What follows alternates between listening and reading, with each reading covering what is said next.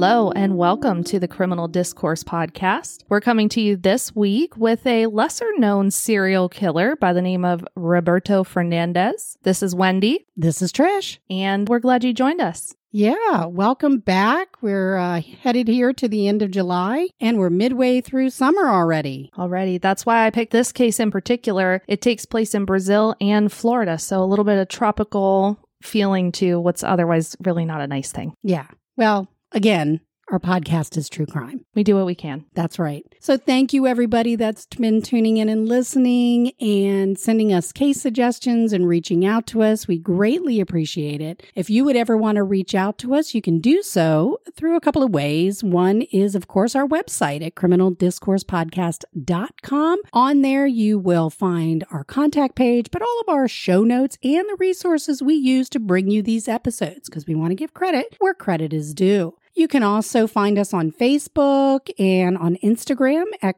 Criminal Dis Pod, D I S P O D. I believe we're also on Twitter at Criminal Pod and also our YouTube channel, Criminal Discourse Podcast. So lots of ways to get in touch with us and to introduce yourselves. Tell us where you're from and let us know what you think. And Trish, you have an update from a former case, I believe you were teasing me with. Yes, there are two. One is the Sheila Keen Warren case. This is the killer clown case out of Florida. You've heard me mention it before. This has been kind of an ongoing thing to get her a final court date, but one has been scheduled for October. Sheila Keen Warren has been in jail the last five years awaiting trial. COVID didn't help. So she's finally going on trial in October. Make sure you catch up on that case. And also the Sophia Toscan du Plantier case out of Ireland. I know I talked about that they were doing a re examination of the evidence. I read today actually that I guess they have a specific cold case review unit that's also looking into the murder, which I thought they were already doing. So now everybody's reviewing her case. So hopefully, whomever the powers to be in Ireland are, that they'll come to some conclusion and finally charge someone in her death. That would be exciting.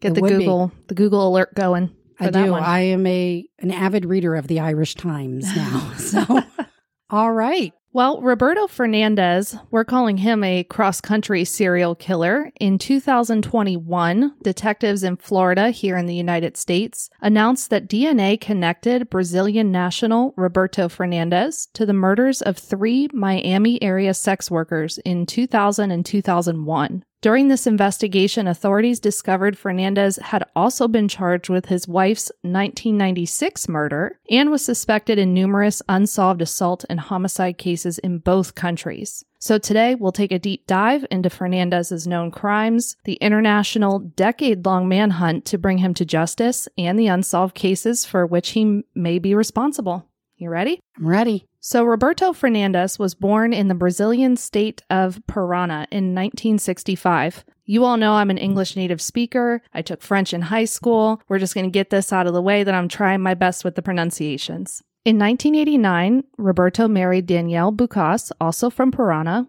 So, when he was 24 and she was 20, they settled down together in the city of Londrina. Roberto worked as a private pilot while Danielle studied to become a teacher. In 1991, Danielle gave birth to a daughter, Mariella, and this aggravated a kidney problem that she had. She also underwent heart surgery not too long after this, and it sounds like these health issues, though not debilitating, were enough to alter her career and family plans.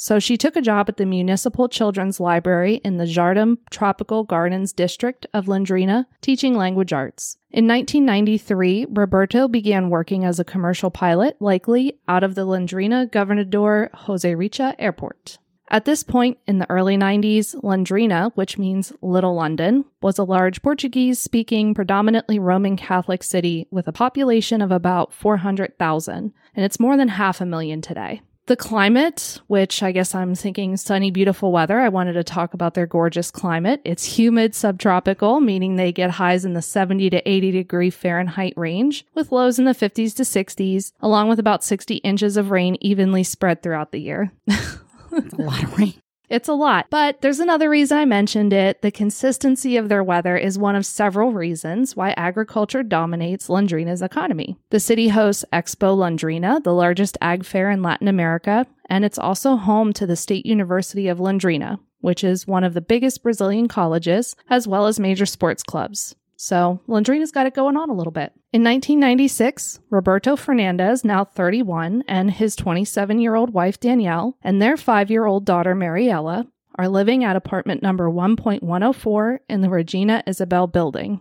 At about 1:30 a.m. on Monday, November 18, an upstairs neighbor described feeling vibrations as if objects were being thrown in the Fernandez apartment. She then smelled a strong scent of alcohol and heard Danielle say, Beto, calm down, two or three times before hearing around four gunshots. She called the building's doorman, who went to check on the noises. Other neighbors reported similar disturbances, and they called the doorman as well. So, was this the first time they had notified the doorman of disturbances, or were there past ones, or we don't know that? We don't know that for sure. And were the walls paper thin to be able to smell the stench of alcohol? They had to be, right? Yeah. I was like, are they smelling alcohol? But okay. I looked at this building today and it's actually described now as a luxury hotel, but that detail stood out to me as well. I usually can't smell what's happening in my neighbors' apartments. The doorman did encounter Roberto and his daughter Mariella leaving in a hurry. After he passed them on the way up, he entered the Fernandez's unlocked apartment to find Danielle lying in blood on her bedroom floor, alive but severely wounded. Though emergency services arrived quickly, Danielle died from two gunshot wounds in her chest and abdomen at approximately 1:50 a.m., so about 20 minutes after the noises started.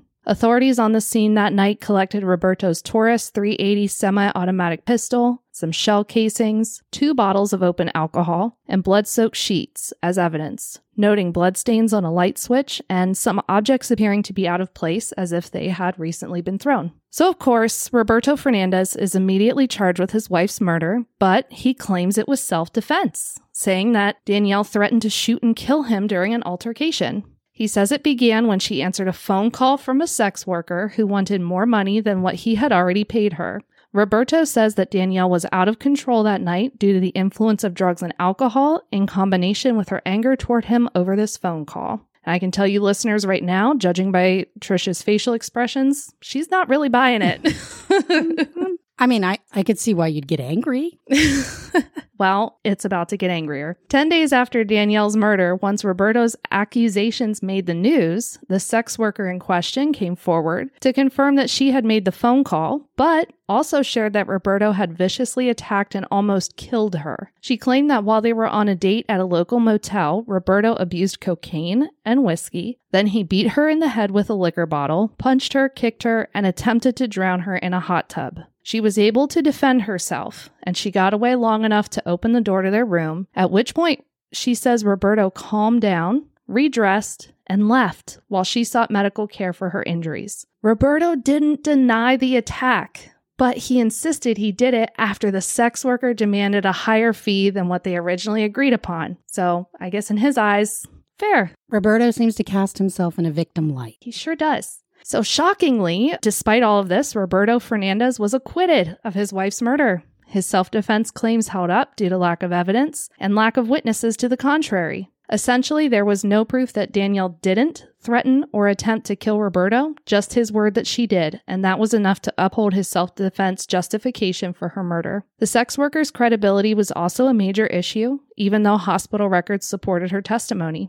It's important to note that her credibility as a sex worker weighed more heavily than his admitted infidelity and assault.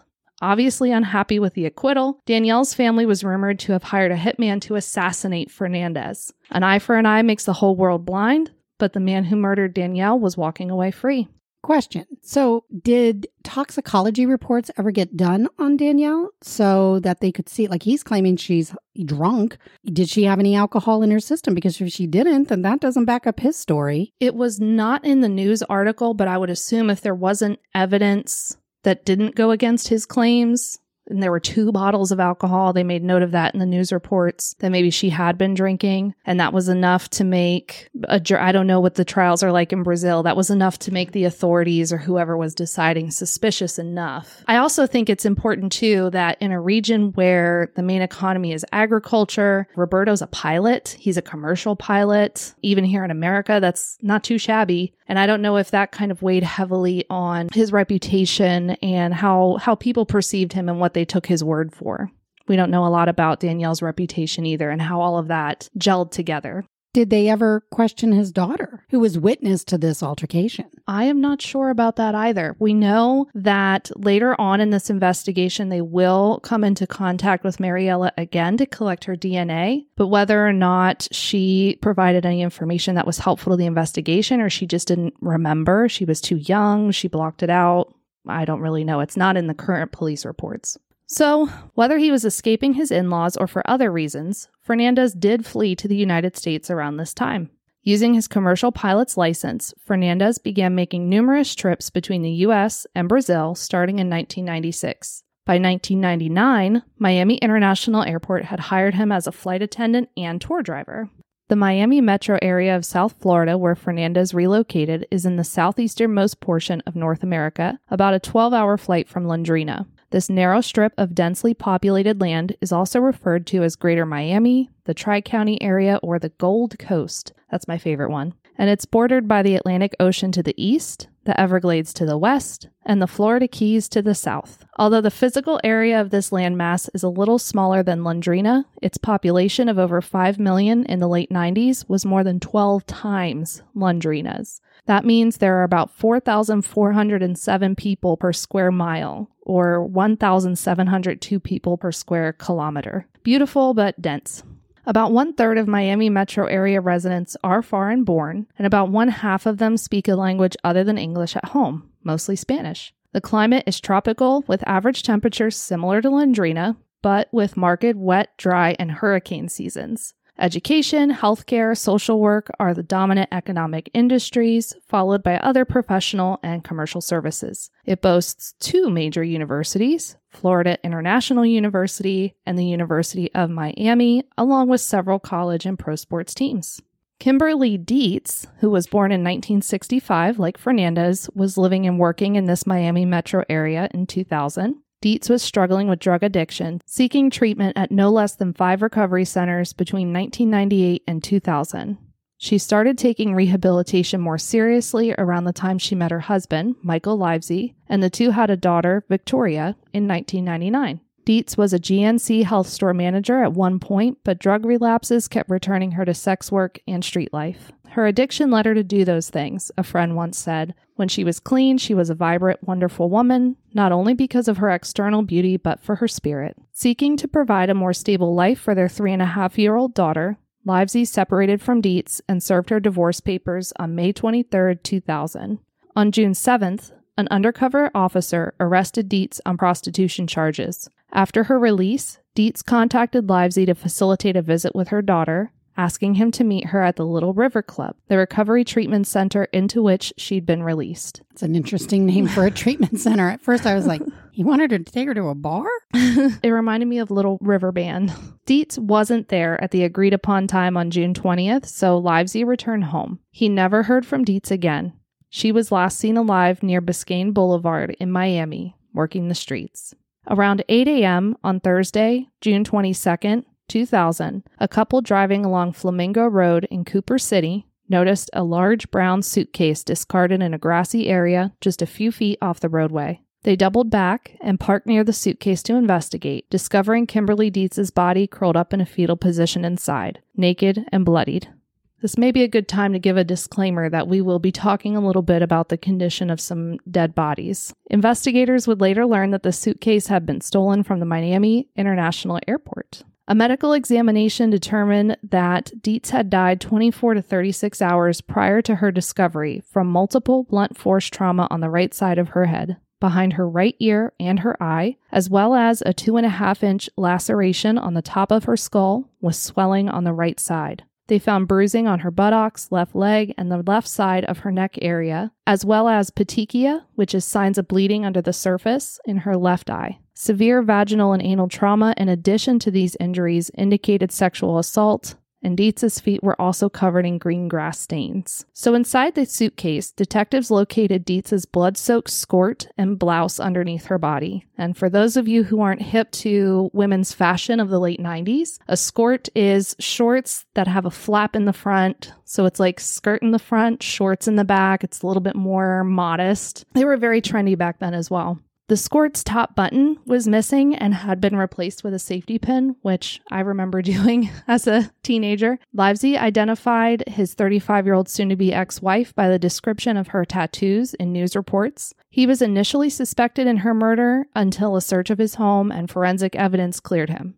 Investigators and local news outlets quickly linked Dietz's murder to a string of unsolved sex worker homicides in the area since 1997 due to their similar fact patterns, and we'll examine the details of those cases shortly.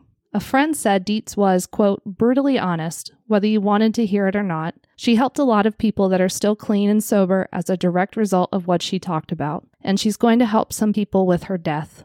They'll see that if they stay on that road, this is where they could end up. I also think in a lot of these news articles, you don't hear a lot about so much about the woman's lives and the type of people they were. You hear about the arrests and where they were working right before they died. So anytime I came across a quote that actually told us a little bit about the type of person they were, I wanted to include that too.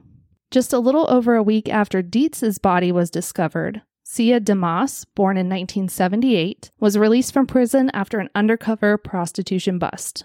On July 2, 2000, she was staying at a motel in Dania Beach, although her mother, Pamela Sager Sansoni, was trying to help her find more permanent housing. She lost contact with the 22 year old DeMoss after she boarded a bus to Miami from the Broward terminal to meet a man named David Britt. Britt last saw DeMoss on Biscayne Boulevard in Miami, attempting to sell sexual services. This was the same area Dietz was last seen, and both women were engaged in prostitution activity at the time.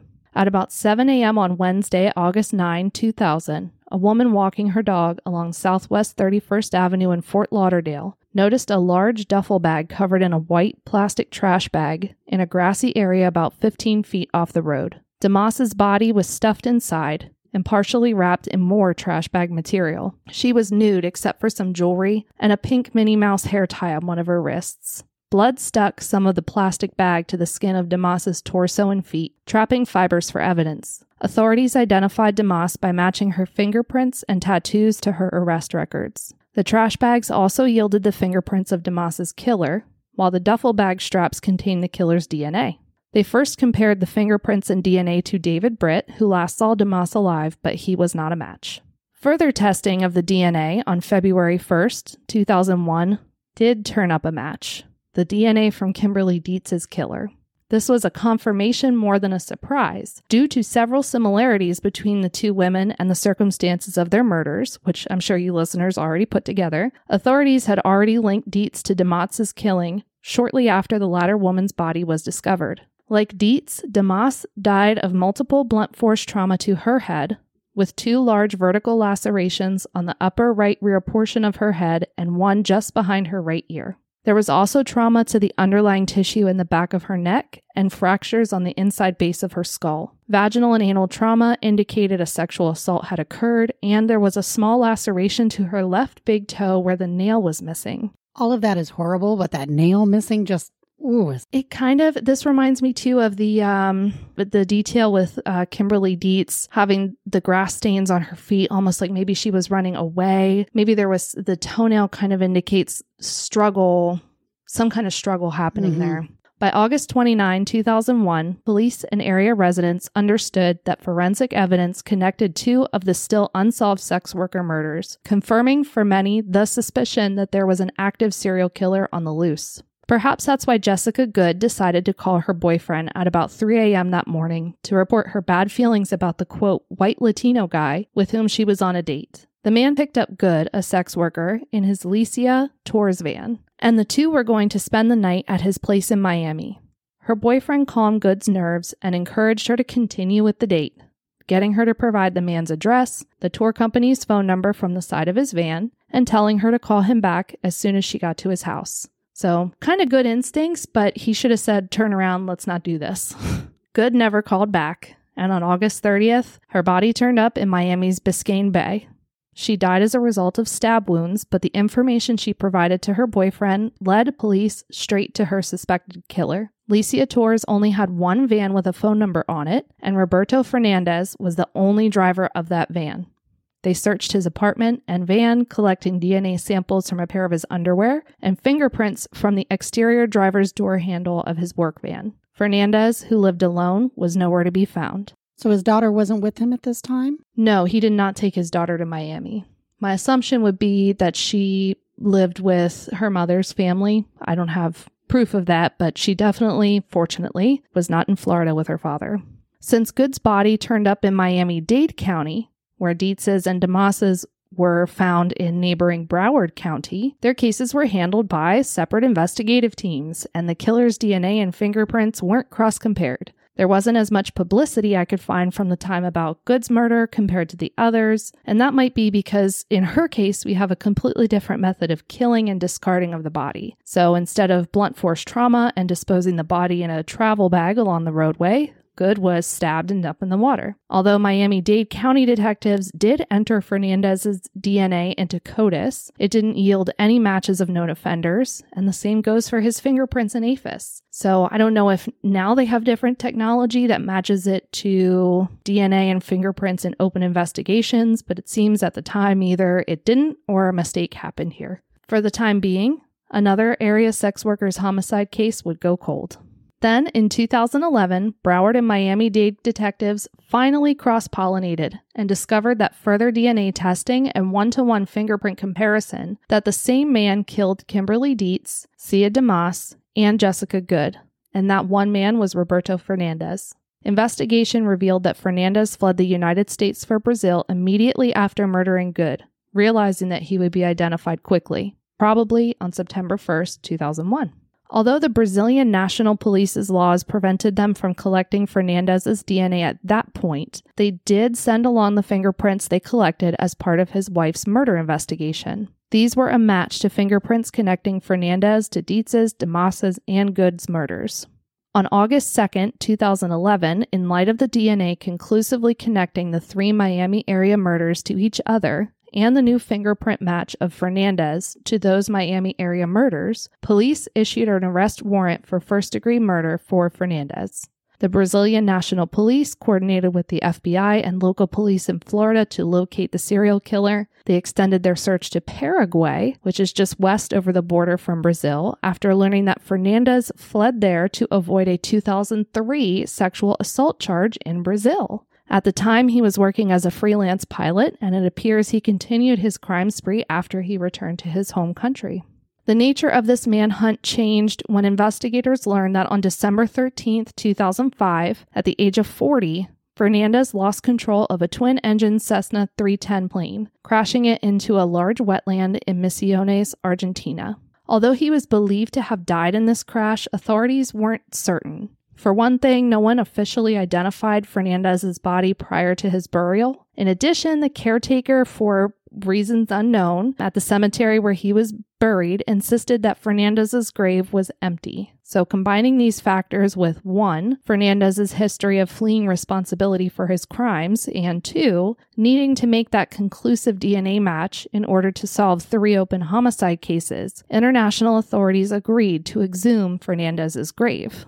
There was indeed a body in the grave, and in December 2020, the DNA extracted from it was found to be a male parental match to Mariela Fernandez, Roberto and Danielle's daughter. In February 2021, investigators took the next step of matching Fernandez's exhumed DNA to the profile of Dietz's, DeMoss's, and Good's killer. With that confirmed, the women's family members were located and notified, and the Broward County Sheriff's Office made a public statement to announce that the cold cases were solved. Roberto Fernandez was posthumously convicted of their murders.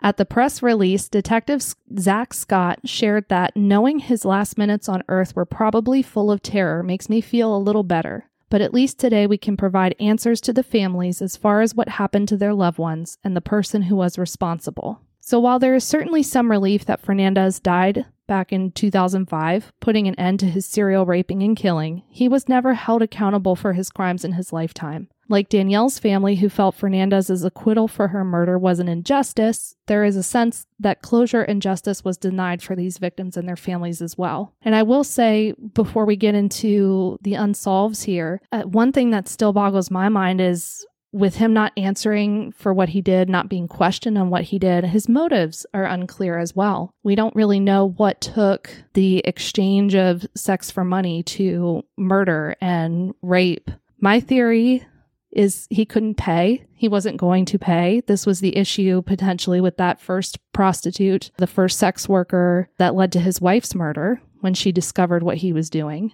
Possibly, or he's just a sexual sadist. There's the other worse one. Neither one's are viable. Neither one are good options, but we'll never know because he's not here to stand uh, for his crimes. That's right. So, what are these unsolved? So, we know these are definitely yeah. his wife, because come on, he murdered her. And we know the three sex trade workers. So, there's four. How many more are we talking or suspected? Mm-hmm. We have at least seven more. So, there's quite a few, and this seven more within a couple year time period uh, or at least 97, and then a few more within an- the course of another year. And given the nature of his offenses, authorities believe Fernandez is responsible for several other, or they say numerous other, unsolved murders in South Florida and numerous other violent crimes against sex workers in Brazil in the late 90s as well. Now, I couldn't find very much about unsolved sex crimes in Brazil from here in America, so I chose to focus on the ones I could find in Florida. I did find at least seven of them. They were sex workers who turned up murdered from the time when Fernandez first started visiting the Miami area on a regular basis, shortly after he was acquitted of his wife's murder in November 96, and then up until he fled the area after Jessica Good's murder in September 2001. So there's four in 1997 alone, and many of those were linked in newspaper accounts not just to each other, but they were also linked to the cases of Fernandez's known murder victims during those investigations. So when Kimberly Dietz was found, when Sia DeMoss was found, they were immediately linked back to these murders as well. And the 1997 homicides are similar in the fact that all the victims' bodies were found in public retail shopping areas just off major highways. Maybe that's where their killer was soliciting their services. Maybe that's where they hooked up. Maybe he's just very brazen. That seems brazen to me to drop them off in such a public area. But this is an important connection to Fernandez specifically because of his employment at the time, especially driving the tour guide van. So he was working for the Miami International Airport and he traveled between the large airport hubs in Miami, Fort Lauderdale, and West Palm Beach, and that required him to become extremely familiar with these routes at various times of the day. This would also familiarize him with the area roadways much more quickly and intimately than simply living in Miami alone would have. And except for Jessica Good, who was found floating in Biscayne Bay, all of the body disposal locations were along routes Fernandez would have traveled between airports as part of his job. That's something I noticed as I put together a map of Fernandez's known victims and these unsolved cases and where their bodies were found. But that's also something the Broward Sheriff's Office mentioned in their public announcement that his job specifically, and not just the way that he killed people, but his job and the access to this information in these areas at certain times of day made him more likely. In looking at your map, I see the one thing, Lauderhill. was that his home? Because I see it's marked a home there. That's a home location. That was actually one of the victims. His home was in Miami. Oh, okay. But a lot of them are clustered in the same area. They are. The majority are in the, the Fort Lauderdale area. He lived in the southernmost part of that area in Miami. Now, Jessica Good said somewhere on Lejeune Road, but I couldn't find an exact address. But he was all up and down that area in the time that he lived there every day.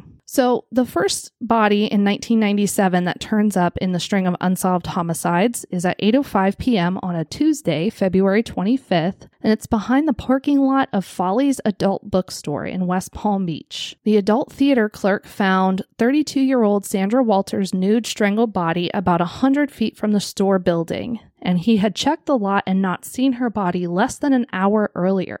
Walters was a known sex worker whose last arrest by an undercover cop was only a month prior to her murder. I feel like I've already said that and I'll be saying it again. A few weeks later, about noon on Sunday, March 16, 1997, a group of boys came across Ellen Stowe's strangled body in the bushes behind an Eckerd pharmacy in Coral Springs. She was found nude from the waist up and was determined to have been killed 8 to 12 hours prior to her discovery. Now, Stowe is a little bit famous. She was a former exotic dancer and model who achieved some semi major success after appearing as Playboy's February 1977 centerfold, but she also struggled with drug and alcohol abuse.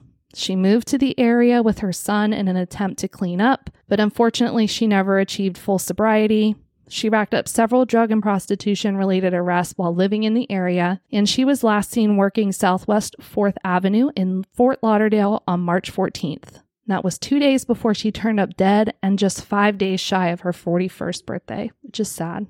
Two more sex workers are killed around the Thanksgiving holiday in November 1997. The first is 41 year old Teresa Kettner, who turns up in a grassy area behind a Coral Springs Walmart on Friday, November 21st, 1997. Unfortunately, I couldn't find any more details about her life or her murder. The second is Tammy Strunk, discovered in a plantation shopping center trash bin by an employee about noon on Black Friday. That's the major shopping holiday after Thanksgiving, November 29, 1997. So that also struck me too. It's Black Friday. You would, I don't know about 97, but I would think that it was kind of busy that day. Strunk is clothed but barefoot, and investigators believe she was killed 12 to 24 hours prior to her discovery. She had been working as a waitress for four years but quit about a month prior to her murder.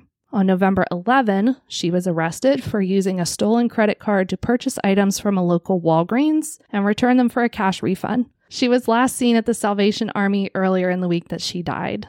Three more unsolved area murders occurred in the months leading up to Fernandez's known crimes, so we're skipping over 1998 here, and we're going to start with Crystal Martin in Fort Lauderdale. So, the 38 year old's strangled body was discovered in her room at the Lonely Guest House Motel on Tuesday, February 9, 1999, by her landlord. Then there's 30 year old Melissa LeJames, who I thought maybe was Melissa L. James, but I think LeJames is her last name, whose body turned up in a Lauderhill canal in June 2000. And that's the same month Kimberly Dietz's body was found in a suitcase in Cooper City. There's extremely little detail on LeJames, as I can only find her mention in connection with the other unsolved murders. She's a footnote in someone else's story.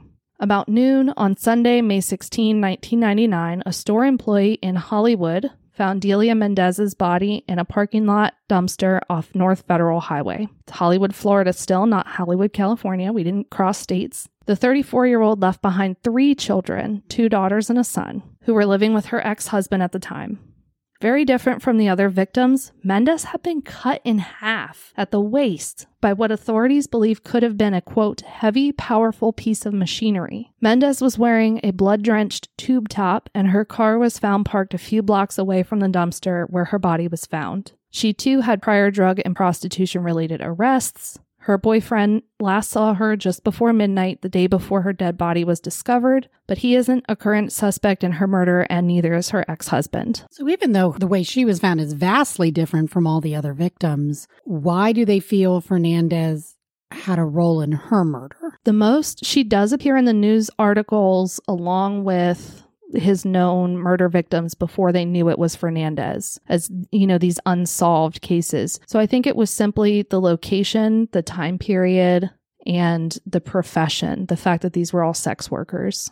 So, Sheila Griffin's murder in January 1999 was originally believed to be connected to these unsolved homicides as well, along with Fernandez's first two known victims, Kimberly Dietz and Sia DeMoss. She was a former nursing student with a two year old daughter who was struggling with drug addiction and had turned to sex work to afford her habit. She was 45 years old when her raped and strangled body was discovered in a vacant lot on Northwest 2nd Street in Fort Lauderdale. Two years later, in 2001, DNA collected at Griffin's crime scene would reveal her killer to be Joel Tiller, a 49 year old serial rapist and murderer who had just been arrested during a burglary in Miami. So, otherwise, this is one that fit the profile of some of these other unsolved and even Fernandez's known crimes.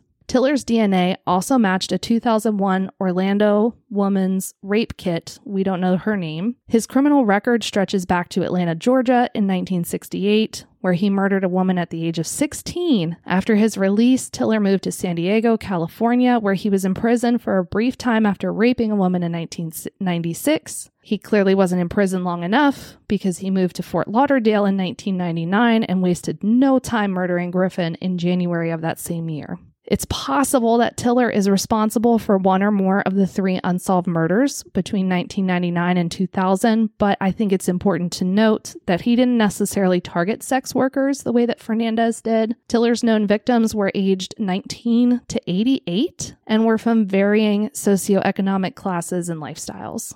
Then in 1997, we have Kevin Johnson, who murdered at least two West Palm Beach area prostitutes and was convicted of the attempted first degree murder of a third. Victims Debbie Montgomery, 37, and Latoya Williams, 21, were both connected to the other unsolved sex worker homicides before Johnson was arrested in the summer of 1998. Montgomery's partially clothed body was found on Wednesday, January 29, 1997, in a grassy area between a wall and a vacant building on Tamarind Avenue. She had been raped and her neck was broken from strangling.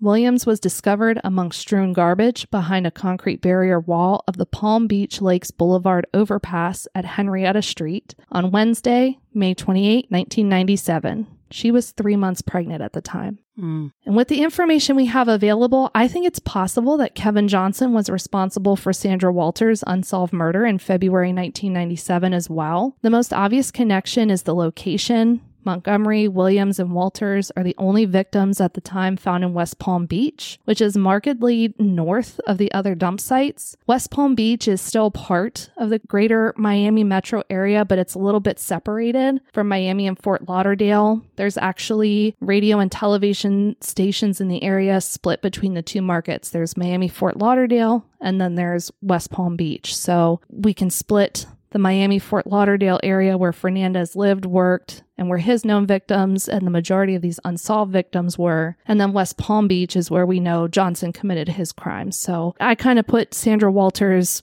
potentially with Kevin Johnson as the unsolved, but who knows? Another thing that stands out to me that could connect Johnson to Walters is the fact that Montgomery and Williams were found on Wednesdays during the day, presumably after having been killed sometime the night before. So Walters was discovered on a Tuesday night because it was a parking lot routinely checked by store employees. But if her body had been concealed more or placed in a less frequented area like Montgomery and Williams later were, maybe Walters wouldn't have been found until Wednesday daytime as well. So I can't find any information about Johnson's routine, but it makes me wonder if he maybe worked a job that made him more available on Tuesday nights. Perhaps he lived with someone or was dating someone who was busy on Tuesday nights, giving him more free time. But Fernandez's known victims also turned up on weekdays. Sia DeMoss was discovered on a Wednesday morning, so maybe I'm just grabbing at straws. This is a coincidence, an opportunity, not an actual clue. While it's possible that Johnson was responsible for more of the unsolved 1997 murders. He's not implicated in any of the later ones because of his arrest in August 98.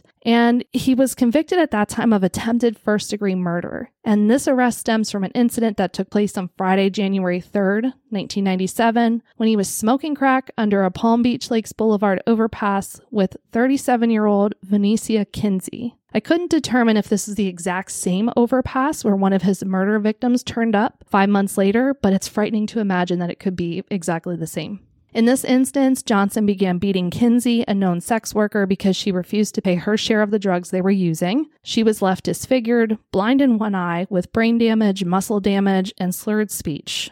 It's not abundantly clear why Johnson was arrested a year and a half after this incident, but during the investigation, someone the police only refer to as a reluctant witness informed them of his involvement in Debbie Montgomery's and Latoya Williams's murders. And to my knowledge, he was never forensically linked to those cases. So to the point about why Roberto Fernandez killed these women, Kevin Johnson's story about beating the sex worker over crack money, that's the closest I've gotten to a possible motive for why these women are dying. So currently, it's only Roberto Fernandez, not Joel Tiller or Kevin Johnson, who authorities publicly link to the late 1990s unsolved homicides in this area. But they don't list the specific cases to which they're referring. So that's why I did all this research. They advise that if you do have any information about Fernandez and the unsolved crimes, you can contact Detective Zach Scott at the Broward Sheriff's Office directly and anonymously if you prefer at 954 321 4214. You can also submit tips via Broward Crime Stoppers at 954 493 8477 or online at browardcrimestoppers.org, and that's B R O W A R D. Please keep in mind that no piece of information is too small. We have no idea what information police already have and what clue, no matter how trivial it may seem to you, could break a case wide open. So, I guess uh, going off on a tangent here, as I was researching this case, I realized that a quick Google search of body or murder, along with towns where these women's bodies were discovered, turns up dozens of news articles about similar deaths before and since Fernandez prowled this area, even as recently as within the last few months. Researching drugs and prostitution in the same area, while probably convincing the authorities what I'm looking about, reveals a long history of undercover busts without much evidence that these efforts are improving the situation. I recalled my own criminal justice courses in college when we talked about high recidivism rates for crimes like these, as in they do them, they get arrested, they go back out, they do them again. And the United States system's punitive versus rehabilitative approach. You know, how much are we just punishing and finding people, slapping them on the wrist, putting them in prison, but compared to really putting them through meaningful rehabilitative approaches. I don't have all the answers, as you can tell by my stumbling around with this topic, but I think it leads to part of a greater conversation that's already happening, sir, in the United States, but perhaps everywhere, about policing and public safety. And what I do know is violent crimes of sexual assault and murder are a much greater threat to our communities, I think. And it seems clear to me that arresting drug addicts does little to eliminate the causes of drug addiction and drug availability from which all of these other crimes stem. And I know that police departments have been called out for labeling the case files of crimes against sex workers, even murders, as NHI or no human involved. And despite the regularity of these murders in the same area, over several decades, officers continue to reassure the public that they are not in any danger, which to me sounds like they're saying you're only in danger if you're doing dangerous things. Well, they live a, a high risk lifestyle They compared to the person that goes to work, works a job, comes home. I mean, they're engaged in a high risk employment that puts them more in danger. 100%. And many of these murder victims were arrested by undercover cops in the days or weeks preceding their deaths. And these cops were posing as drug dealers or Johns looking to pay for sexual services. And it was never the first time.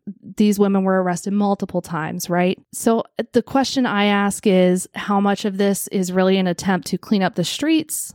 Versus making some easy arrests or maintaining a healthy informant pool? And how often do these arrests keep these women from eventually securing better jobs or housing? These are all Wendy rants. But the thing that I want to say is, I'm really not trying to criticize the police too harshly here. It's a very hard job. And the other thing is, I was researching the cases, checking my own bias. So let's check our own bias. As you listen to the background of these victims and the nature of their deaths, what went through your mind? I'm not going to put you on the spot, Trish, but, but it's it's natural to want to distance ourselves from any victim of crime, and in this case, from these women and the choices that they've made in their lives to feel safer from crimes of this nature. You know, the thought of that could never be me or someone who I love. You know, I think to myself, is that entirely true? Could I never be in this situation? Could someone I know never be in this situation? Many of these women were described as loving, devoted mothers who made many attempts to overcome their addiction for the sake of their children. Many relocated, held down regular jobs, went to college to try to better their circumstances. And it's hard to say exactly what triggered their addictions, what triggered their relapses, the choices they made, but it's clear that none of them wanted to be in the situations that ultimately led to their murders. As a former drug and alcohol counselor, I will say that, you know, addiction, it's not something you just walk away from. If it were that easy, we wouldn't have rehabs. We wouldn't talk about relapse. We wouldn't talk about methadone or Suboxone or any of those other drugs that help people get off drugs. It's a more psychological in my experience with my clients that in life is stressful. Mm-hmm. And life throws unpredictable hurdles at us that knock us off our feet sometimes. And some of the negative coping skills people possess, they fall back into. And that sadly is drugs. And just starting on that path, of course, then leads you further down that path where you then lose the job or drop out of college and you lose your children. And it is a very vicious cycle, but you're correct. Nobody, and regardless if you're a sex trade worker or not,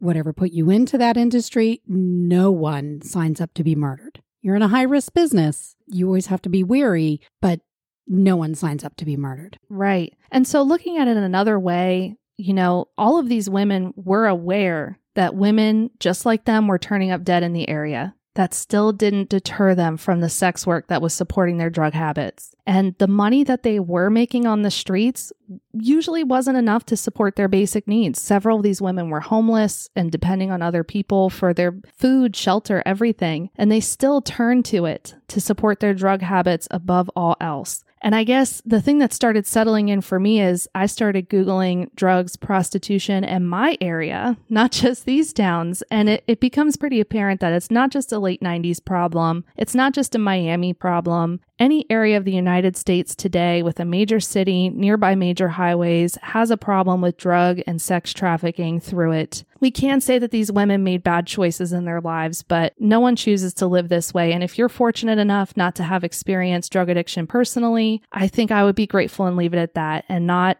further condemn these women, I guess, to the point where we lose empathy for them and blame them for their own murders, which is what you were saying, Trish. It's the killers themselves, like Roberto Fernandez, who are the only ones responsible. And these women and their families deserve as much justice as any other victim. Another quote here the grandfather of Delia Mendez, one of the 1997 unsolved murder victim cases shared with a local newspaper at the time quote i feel terrible i taught that girl to walk I feel like I'm dying inside from the pain. Delia's three children, they would be adults now, and if she had lived, Delia might even be a grandparent herself today.